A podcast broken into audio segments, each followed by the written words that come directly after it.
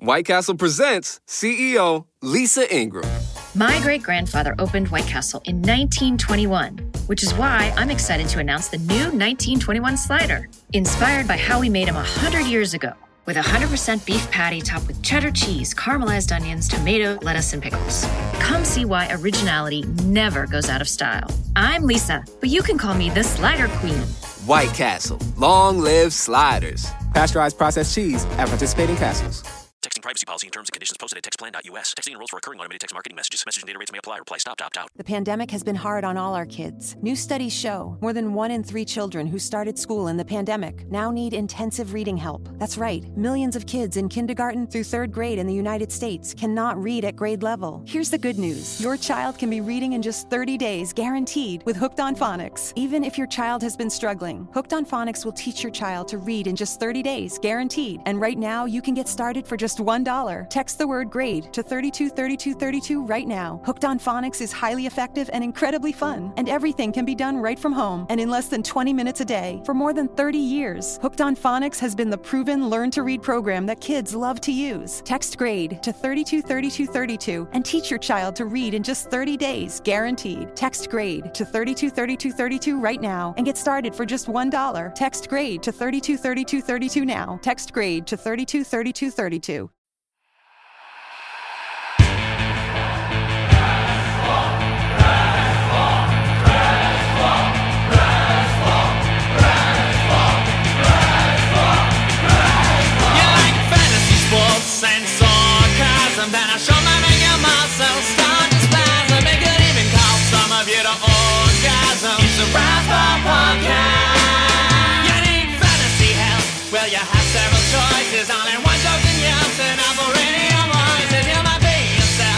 Like your name was Moises. It's a Razzball Podcast. It's a Razzball Podcast. It's a Razzball Podcast.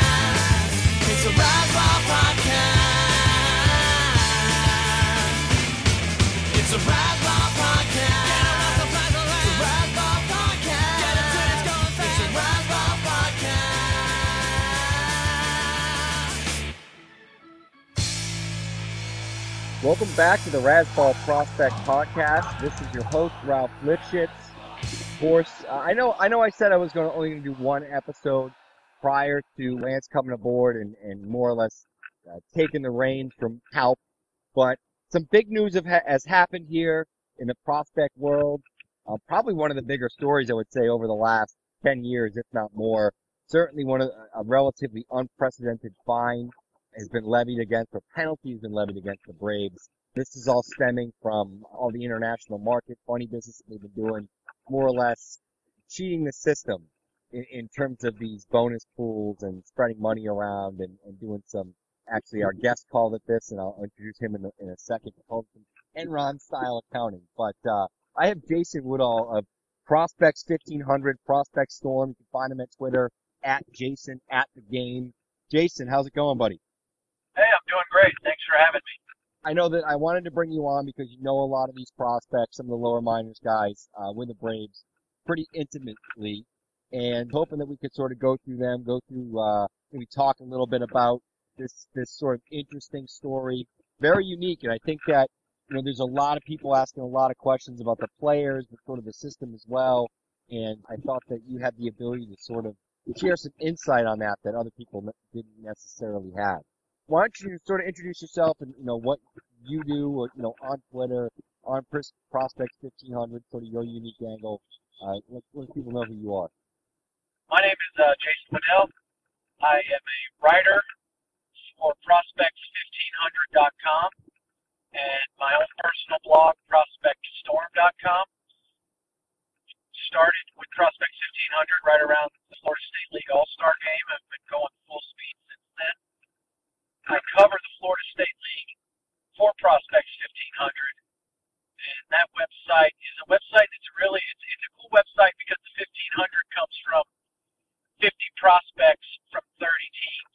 So if you want deep sleepers, reports, and, and projections on low-level minors guys or the guys that you've never heard of, that's the place to go.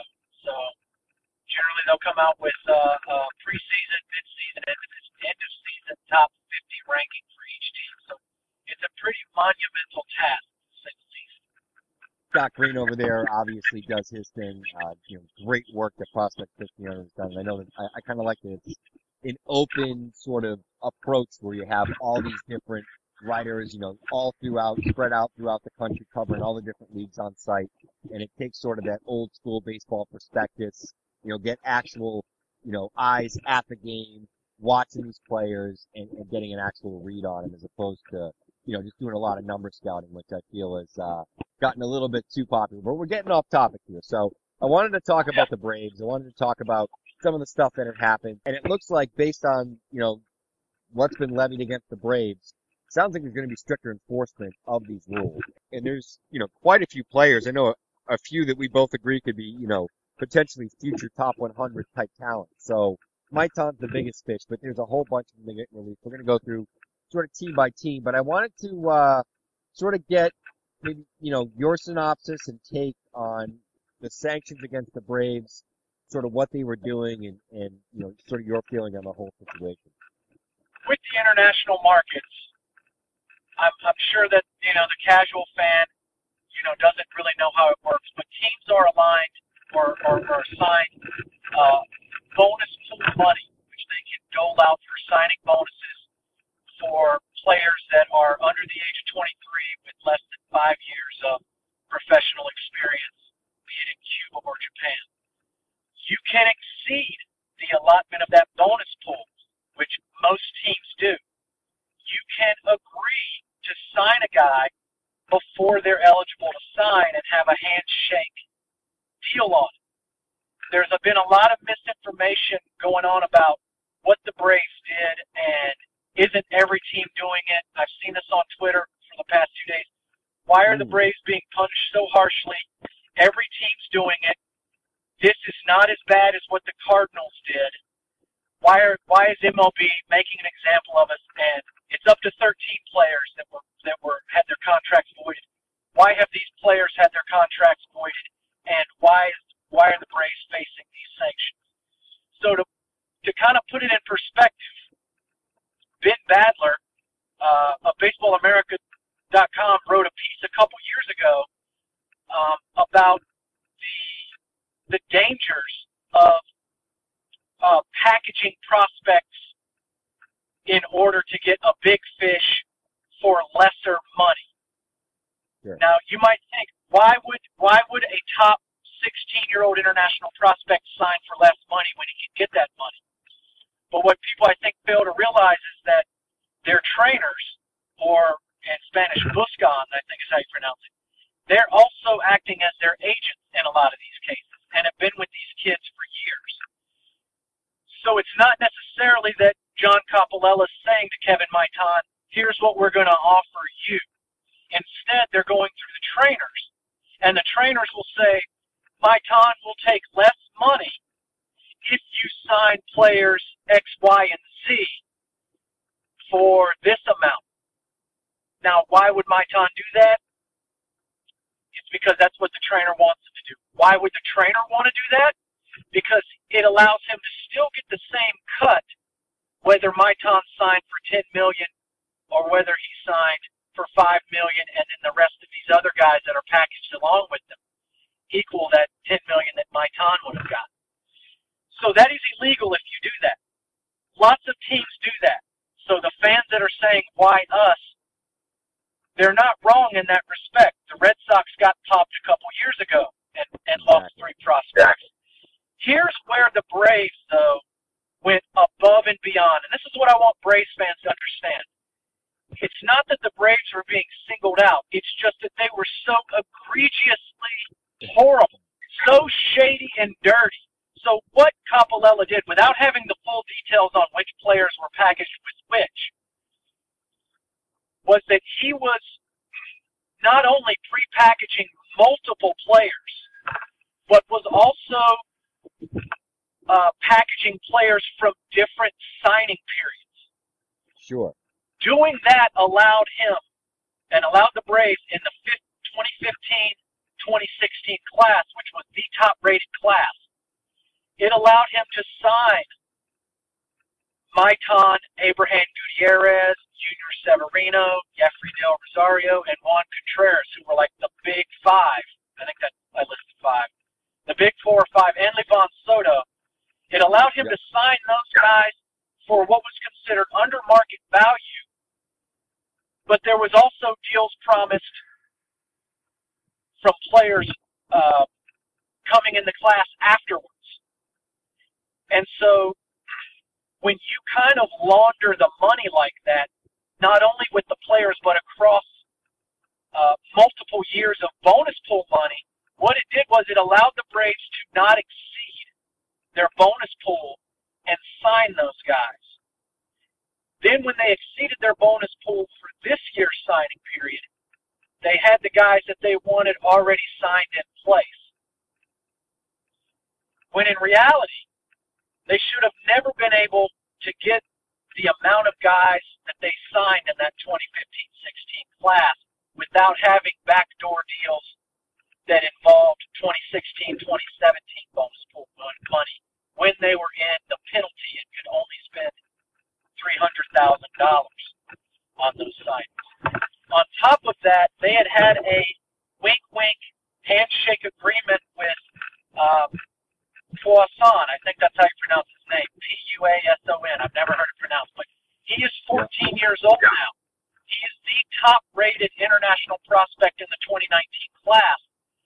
And according to Gordon Blakeley, who was the guy who basically sold out the Braves, and he was suspended one year. Uh, he was Coppola's assistant guy that, that also yeah. resigned. Okay. Exactly. They apparently had an agreement with six other players that was tied directly to their ability to sign uh, Puason. So this is like guys signing now in order to get a guy two years from now um, with those backdoor deals with the trainers, trainer slash agents for these players. So it was so egregious because it wasn't just, hey, sign my ton for this amount, give this player who would not qualify for bonus pool money uh, what you would what Maitan deserves. The trainer's still going to get his cut. Maitan's going to sign because the trainer tells him to. The Braves get him plus other players without without it affecting their bonus pool money. To do that with multiple multiple players across multiple years is what really got them in trouble. Couple that with the fact that there's there was talk about uh, in the draft trying to get Drew Waters to sign for under slot value, and I there was a rumor that Coppolella promised to buy him a car Yeah. off the book. That's why they lost the 2018 third round pick. Um, I'm not exactly sure what happened with the Korean signing with Bae, who they had just signed a couple months ago. His contract was voided, but I'm sure it had something to do with these with, with more of these bonus pools. Um, and then the sanctions that were levied, Atlanta's already in the in the penalty for the 300k for next year. In 2019, when they were to sign the number one guy, Puason, now they can only spend ten thousand dollars on a free on, on an international free agent, which pretty much guarantees they're going to get nobody. And then 20, 20, uh, 2019, that's 2019, 2020, 2021, they're also limited to 300k. So the fact that they just had 13 contracts voided, six of those guys who were high upside, highly ranked international prospects from the 15-16 class, gone the loss of the ability to really sign anybody of great value for the next four seasons, and the loss of that 2018 draft pick. It's, I mean, it's, we've never seen a penalty like that. But when Braves fans ask why us, because no other team has been- caught with multiple prospects attached to, to one guy laundering money through multiple pools multiple bonus pool years. Um, and maybe it was. There's also the rumor that a lot of people in the front office wanted Coppolella out. Coppolella was not a uh, did not have a lot of fans with other GMs. He's not a popular guy, so maybe that led to the discovery of all this. But regardless, what they did and, and what was done on John Hart's watch, claims he doesn't know anything about it, is egregious. And MLB wants to clean up the international signing period because it is so dirty and backhanded, and and there's no way for them to control it. So they really crack down. And here's the thing that gets me: this announcement comes out right before we we, we learn that Otani is going to be posted and is going to be signed under these very international rules. Yeah, I know. That's not a coincidence that Manfred is saying, if you guys try and step out of line with Otani, look what happened to the Braves. We will set your farm point. system back five years. And Braves fans, to their credit, they can be some of the most optimistic, uh, passionate fans on social media. And I saw a lot of, we're going to be okay. And the Braves farm system will be okay. But where they're really going to feel this sting is four to eight years from now because that inability to get any international teenage talent, it's going to come back and bite. They're going to have to find a guy like Ronald Acuna, who they signed, who Frank Wren found and signed for nothing. Those guys are few and far between um, and are harder to find. It's easy to throw money at Vlad Jr., Kevin Maitan, Robert Puason, Sure. you know, Wander Franco. It's easy to throw money at those guys when, when you're not in the penalty, but it, the scouting department's really going to have to up their game to soften the blow from these sanctions and what Capella and Hart did. Look that name up and sort of have it on the tip of their tongue, especially if they're in an open universe league. Yeah, yeah, it's P U A S O N.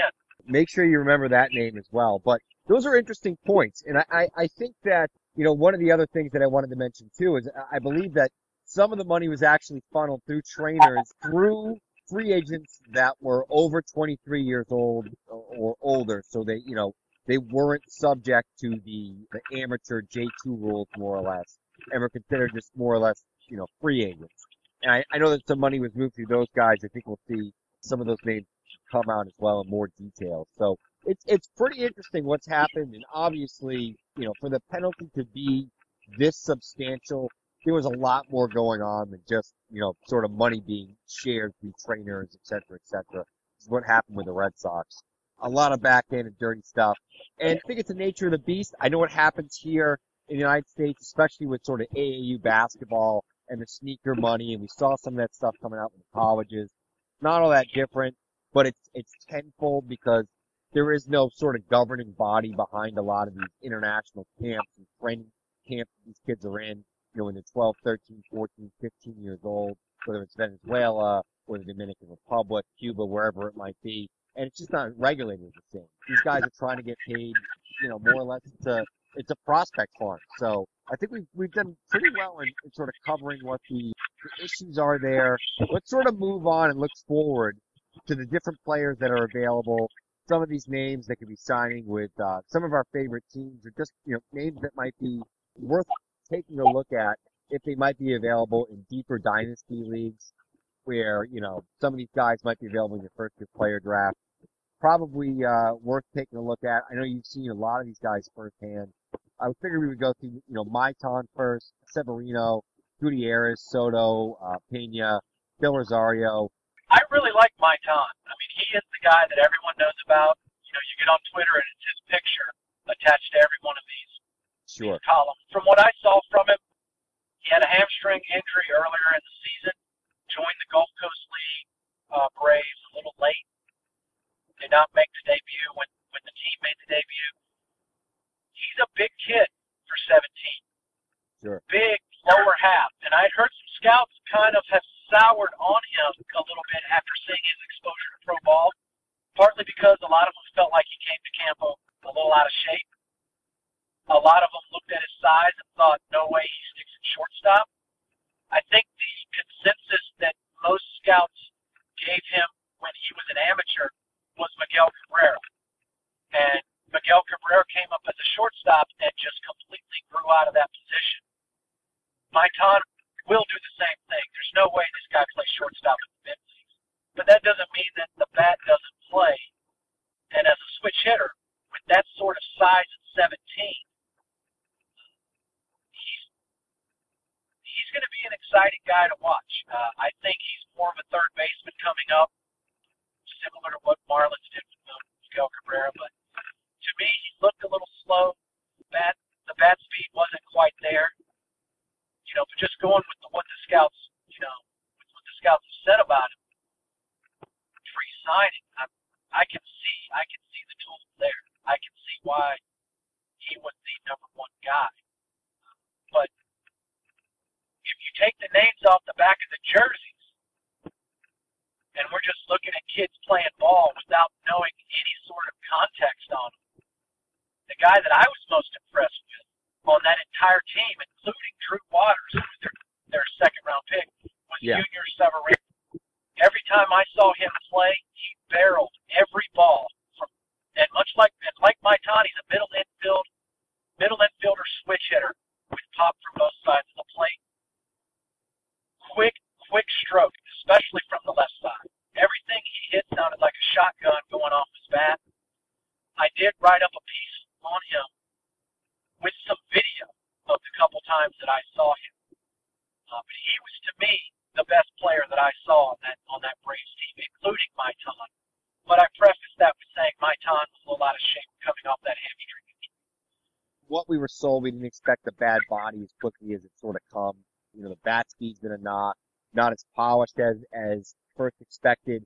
And I think so much was expected of this kid, and he's so young. I mean, effectively when you saw him, he was a high school junior playing Yeah. professional baseball. And I think it's, it, we have to sort of keep that in mind when it comes to judging this kid. You know, Miguel Sano was sort of the last really, really hyped international prospect that was, you know, one of these 16 year olds, not, not, a, not a, a Moncada or an Abreu or one of these Cubans who comes over and they're already sort of a, uh, you know, college age or older player. But this is, you know, a true international free agent and, uh, it'll be interesting to see where he signs. I know the Otani thing is sort of weighing in heavily. So, so I think, you know, where, where the pieces fall with these guys. Sort of going through the bonus pool stuff, I just wanted to mention Rangers and Yankees have the most money. Rangers have a little bit more money than the Yankees by about uh, thirty-five thousand dollars, but both have effectively three point five million dollars. Twins have about three million. Pirates have about two point two million. Giants have some money, but they're they're capped at three hundred thousand per player. Same with the Royals, Cardinals, and Braves. Uh, the Marlins and Mariners are up there as well in terms of their bonus pool. So those are teams that could factor in here. I don't know if the Marlins, you know, with this new uh, uh, organization, you know, new front office, if they'll be more aggressive in the international market, maybe they'll sign some of these guys. You know, especially with them being, you know, them being Latin players. Maybe there's a chance they can get them down to Miami. We'll see. I, I think it's gonna be interesting to see where the, the chips sort of fall. And I, and I really think that Otani's probably gonna have a huge influence on where Mike Ton ends up signing. Otani is going to be subject to who has the most available. Well, not the most, but because he's going to go. Money's not an issue to him. He's going to go where he wants to go. Whether some team gives him a hundred thousand dollar signing bonus or the Rangers give him the entire three point five million. He's going to go where he wants to go, where he's going to feel most comfortable. Here's the kicker with these with these Braves players.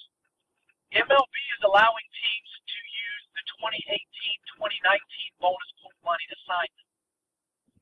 So, teams that do that have spent the bulk of their bonus pool money or do not and, and have not gone into the penalty for next year can use next year's bonus pool money to sign these guys. So it really opens up uh, essentially 20 to 25 teams. The other kicker is Maitan does not have to give back that 4.2 million dollars the Braves gave. He gets to keep that.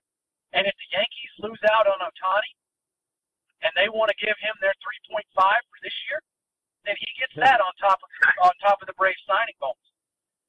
So, you know, it's going to be an interesting thing. I think Otani will affect them just in the aspect of if the Yankees were to were to grab Otani, then that would put them probably toward the penalty using next year's bonus pool and would only be able to offer Maitan three hundred thousand. Uh, but if they don't get Otani, then they could definitely pony up and use this year's bonus pool and then go into the penalty next year. Point being, there is no Kevin Maitan in the 2018 uh, international signing class, in my opinion. So it'll be very interesting to see where he goes.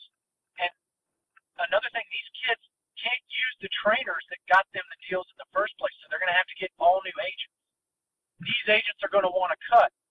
So as much as my as my heart wants to say Kevin Maitan wants to be a Brave first and foremost, and will wait until May 1st and sign for three hundred thousand dollars. Wow. That new agent, there's no way he hires a new agent. and That new agent would would push him to do that. So predicting where these guys are going to go, it's it's almost going to be like draw draw a team out of a hat. And if they got if they got three to five million dollars, then that's probably where my talk could go. Any one of those teams. We'll see. A- lot of stuff could turn up. It'll be interesting, and it, it's funny that it, it could really hang the majority of the off season all the way into May for a lot of these kids. So that'll be interesting to watch as well. But I do want to go through a, a few of these players. You know, we, we touched on Maitan. I wanted to go into Severino. I think he's a really interesting prospect and one that's probably readily available in a lot of dynasties. Doesn't have a lot of name value at this moment, but I think that could really jump, especially with the way the middle infield is outside of sort of the top tier prospects. So why don't you talk to me about some of the things you really like from an offensive standpoint from Severino and, you know, ultimately the sort of player you see him becoming? Uh, so he's switch hitter. Uh, he's got a good frame, and I think he's six one, six two, and he's going to grow. He has the type of frame that will allow him to put on some weight. He does not have the quickness in the field, foot speed quickness that a guy like Livan Soto has. And at this point, I'd say probably even Maitan. But he has a nice quick stroke from both sides of the plate. He doesn't get cheated, but at the same point in time, I never saw him chase out of the zone. Line drives all over the field. Uh, even his singles sound like shots off the bat. And to me, watching teenagers play, especially with wooden bats, that was the most impressive thing with Severino. Is every every ball he barreled sounded like a shotgun blast. I do think that his future is probably going to be third base, based on his uh, based on his kind of his, his quickness in the field and his arm. But his bat's going to play, and I I'm a big believer in him. I think that he will end up being wherever he goes. I think he will end up being a top 100 prospect at MLB or Baseball America or even Prospect 1500. Probably by the time he's 20, 21. Cool. If he hasn't already made the big leagues by that point in time. But I, I would never put that sort of like rush on any of these 16 year olds that they would be in the big leagues by 21. But it's not out of the ordinary because we've seen it with Nomar Mazara and Rougned Odor and a bunch of other guys. But I do think that he has top 100 talent by the time he by the time he reaches the majors. The other guy I want to go into, and I know that the Braves actually had a few really nice catching prospects in the organization at the moment, but uh, Abraham Gutierrez. Did you get any uh, sort of first-hand looks at Gutierrez at all? And if so, what are your thoughts on him? This guy is enormous. I think he, with that, just off the top of my head, six three, well over 200 pounds. Well, I don't want to say well over. Six three, 200. He's solid. Big. And big catcher. This guy has a has a cannon, 60 to 70 degree, 60 to 70 grade arm minimum. He was hosing base runners left and right in the Gulf Coast. Good bat that can add power. I don't know how much of a sort of on base guy he's going to be at this point. It's really hard to project that, but I do think that he is going to be a power hitting catcher that can eliminate a run game.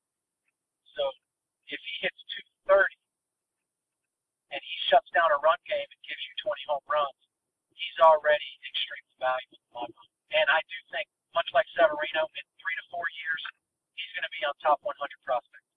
regardless of him maybe not being a big walk guy, he didn't strike out a lot. And he did flash some power, which you know is always you know pretty good to see from one of these really young players. The other player I wanted to go into, and you you know these guys much better than I do. You know we're talking some pretty you know low minor minors guys here, but I wanted you to go in on Livan Soto a little bit. I know you mentioned his quickness in the field. So what sort of a hitter is he, and, and sort of what did you see from Soto when you when you watched him? Uh, Soto, he's he's uh he's a smaller guy. He's more of a glove first guy. When I saw him though, he was raking. He hit everything when I saw him, and this was when Maitan was out before he'd come back from the hamstring injury. But real, real smooth with the glove. Good range both sides. Good arm. Makes the routine play, which is what I want out of my shortstop first class. Nice. All right. Yeah. So uh, I know there's a couple of shortstops here in this class. Uh, you know, in terms of guys that were released. Another one being Yancy Pena, and uh, I was sort of interested. Now, have you seen Pena play as well? No, Pena actually was was one of those guys that was pretty highly rated that never came side. Okay. So I can only go off I can only go off his Dominican Summer League numbers and you know Ben Badler's scouting report. So really no need to rehash that. I know that a lot of uh, Braves Braves guys that cover the GCL that I kind of trust their opinions on it were pretty shocked that he did not get the stateside debut the way that all these other teenagers got. But uh, I mean, time Yeah. will tell. And I know he was relatively hyped at the time. Let's see. Well, let's go into a couple of right-handed pitchers here. Then one I wanted to bring up that I know that I, you know, when I wrote up the Brave system a couple weeks ago, and, and it's funny every time I go through all 30 systems in the off season, and and I feel like the, the first two or three systems I go through, there's always something I have to go back and correct. Same thing happened with the Braves here. Really exciting, you know, right-handed pitcher. I mean, I don't know if he's a, a, a front of the rotation arm, but another name that's sort of not as hyped up as some of the other players. You know, there's obviously a dozen great arms plus in this Brave system, but that being uh, Jeffrey, uh, Jeffrey, excuse me, Yefri Del Rosario. Yeah, I got to see him throw three innings. He's he throws hard, which a lot of these guys do. Real lanky guy. Got a nice fluid delivery. Needs to iron out his mechanics a little bit. Fastball, tend, he was tending to leave it over the plate, and, and some of the GCL guys with a little bit more experience, you know, because a lot of these guys are, are college or high school hitters, you know, from the, Sure. from the uh, draft squared him up, but he he's able he was able to keep the ball down when he needed to keep the ball down, and get ground ball outs and double plays when he needed to. I think when I saw him, he had runners on base, you know, the first two or two innings at least, and uh, was always able to kind of get that ground ball to get out of it, but it was one pitch away from really going going south on him. With a lot of these teenage pitchers, it's they're really hard to project. It's, do I like his mechanics? Yeah, but he can smooth them out. Does he throw hard? Yeah. Can he control the zone? Sometimes, you know. Uh, Sure. Can he throw his off-speed pitches for strikes? Sometimes. One thing, and, and, and I don't want to actually, I probably shouldn't even say this because I don't want it to sound like I'm knocking a teenager, but, you know, poise on the mound could be a little bit better.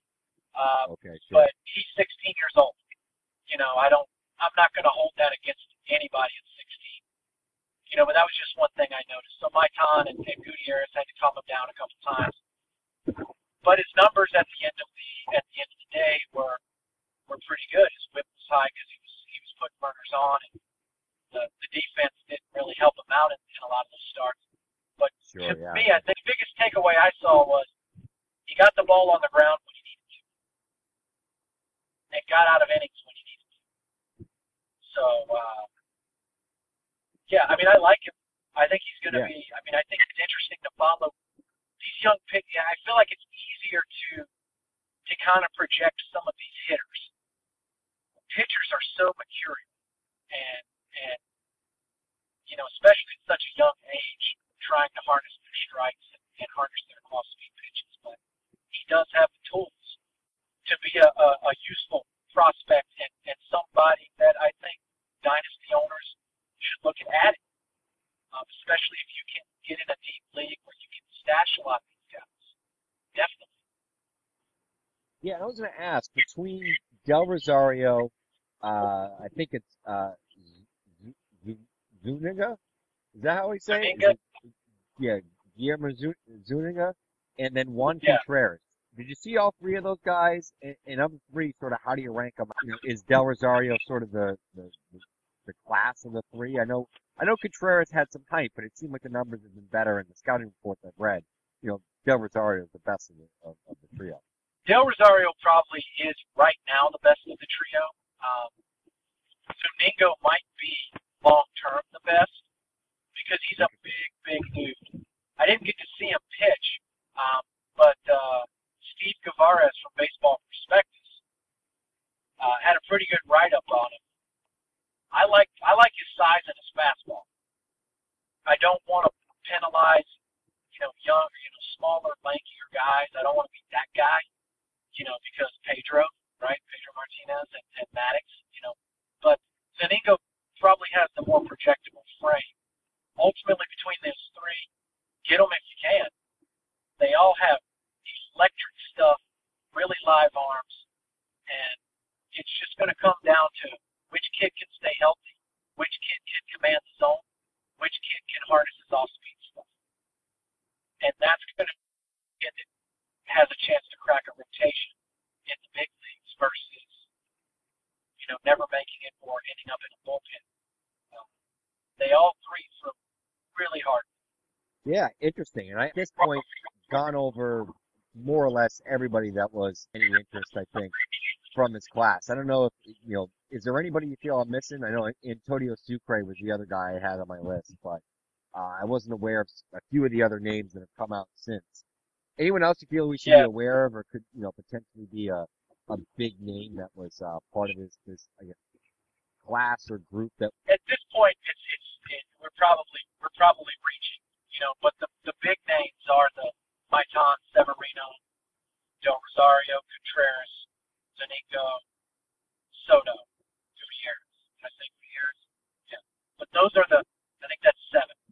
Those are the guys I think in a dynasty league, if you can get them and stash them, grab them and stash them. I happen to be in two pretty deep dynasty leagues, and those guys were gone when we did our own July 2nd international signings. Those guys have all been gobbled up in, in all of my leagues. But if you're in a league that allows you to stash younger guys, Maitan and Severino and Gutierrez, at this point for me, if you're in a league where, say, you're capped at 50 minor leaguers, those would probably be the three that I would add, and I would wait on the pitchers unless unless you're grasping for straws and you don't know who to pick. But if you're capped at anywhere from from 20 to 50 minor leaguers, those three I would definitely target. If you if you have unlimited or you know 100 to 240, like I'm in one league, getting up to 240 minor leaguers, I would go after the pitchers as well. Definitely go after those pitchers as well, just because of the upside. If I'm if I'm only able to stash 50 minor league guys, I want to see more out of the pitchers before I give the, a spot to one of them as opposed to a guy who's who's getting the job done in an A-ball. Yeah, and I, there's so much risk with these international free agents. There's even more risk with pitchers in general, even with American college pitchers. There's still a great deal of risk in terms of them actually reaching their ceiling, injuries, all the other stuff that they deal with, you know, in, in, over the course of their development. I always lean toward hitters, and certainly in this class, I think the three big names here being Maitan, Severino, and Gutierrez happen to be the hitters. Del Rosario is also an interesting guy. But I, I, I think all these guys are probably pretty interesting in 30 team leagues. As you said, if you have 20 plus minor leaguers that are mm-hmm. owned, you know, once you get into sort of those deep, deep formats, you're going to be sitting on kids for three or four years, especially because players like this, these international free agents, you saw with Acuna this year, they really gain value almost overnight. Do you know anything about Jin Hwan Bae? I know he's a Korean talent they had signed only a few months ago. I don't know much about Bae at all, other than he has sort of an 80 grade name and uh, great for puns. I know Twitter's making a ton of jokes already with the Bae last name jokes. And he was a shortstop from, Kor- from South Korea. Do you have any insight to him at all? Have you heard any sort of scouting reports or tidbits? I haven't seen him. He was in the instructional leagues, and uh, I never got a chance to to get out to Orlando for for Atlanta's instructs from some of the Braves fans on Twitter that that I trust that were at Instructs, you know, they didn't really come back with anything yay or nay on this guy. He's, he's Korean, so he's a little bit more mature. Just if, if when they sign him, he's a little bit older than some of these uh, some of these prospects that we've already talked about, so he might have a, a quicker path. Some of those guys, but I haven't seen him, so I can't necessarily say one way or the other, other than the fact that he does have an 80 grade name. exactly, exactly. But uh, anyway, hey, I want to I want to thank you for joining us here today. I know it was on short notice. I wanted to get some information out to people. Uh, I had a bunch of requests, getting some insight. I thought you were the right guy to talk to, considering you had seen, you know, at least 70 percent of the players uh, that are in question here. You know, amongst that group of players that was released Want to uh, once again introduce yourself, let the people know where they can find you on Twitter, et cetera, et cetera. Jason Woodell, writer at prospects1500.com. You can find me on Twitter at Jason at the game. I cover Florida State League primarily, but I like to take a lot of video. I got a lot of video on Vlad Jr. and Bo Bichette this year on my Twitter feed. Got some video on Mitch Keller from the Arizona Fall League. So Florida State League is one of those is one of the most dynamic A-ball leagues there are. The amount of talent, if you go through and look at Baseball America's top 30 prospects, at least half of those guys have come through the Florida State League. So I get to see a lot of A plus talent come through. Um, so pretty exciting for me. So you can follow me there. Get video of your favorite prospects coming in through that league, and uh, if you have any questions, you can hit me up. I'll give you my honest opinion.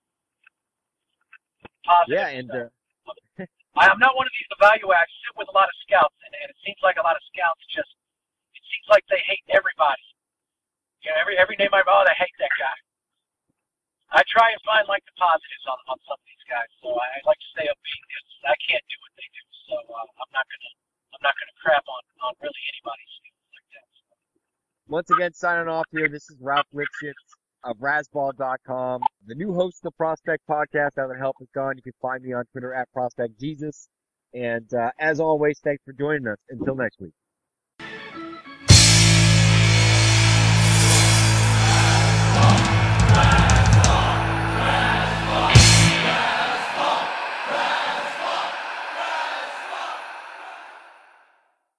Privacy policy and terms and conditions posted at textplan.us. Texting enrolls for recurring automated text marketing messages. Message and data rates may apply. Reply stop to opt out. The pandemic has been hard on all our kids. New studies show more than one in three children who started school in the pandemic now need intensive reading help. That's right, millions of kids in kindergarten through third grade in the United States cannot read at grade level. Here's the good news your child can be reading in just 30 days, guaranteed, with Hooked on Phonics. Even if your child has been struggling, Hooked on Phonics will teach your child to read in just 30 days, guaranteed. And right now, you can get started for just $1. Text the word grade to 323232 right now. Hooked on Phonics is highly effective and incredibly fun, and everything can be done right from home and in less than 20 minutes a day for more than 30 years. Hooked on Phonics has been the proven learn to read program that kids love to use. Text grade to 323232 and teach your child to read in just 30 days, guaranteed. Text grade to 323232 right now and get started for just $1. Text grade to 323232 now. Text grade to 323232.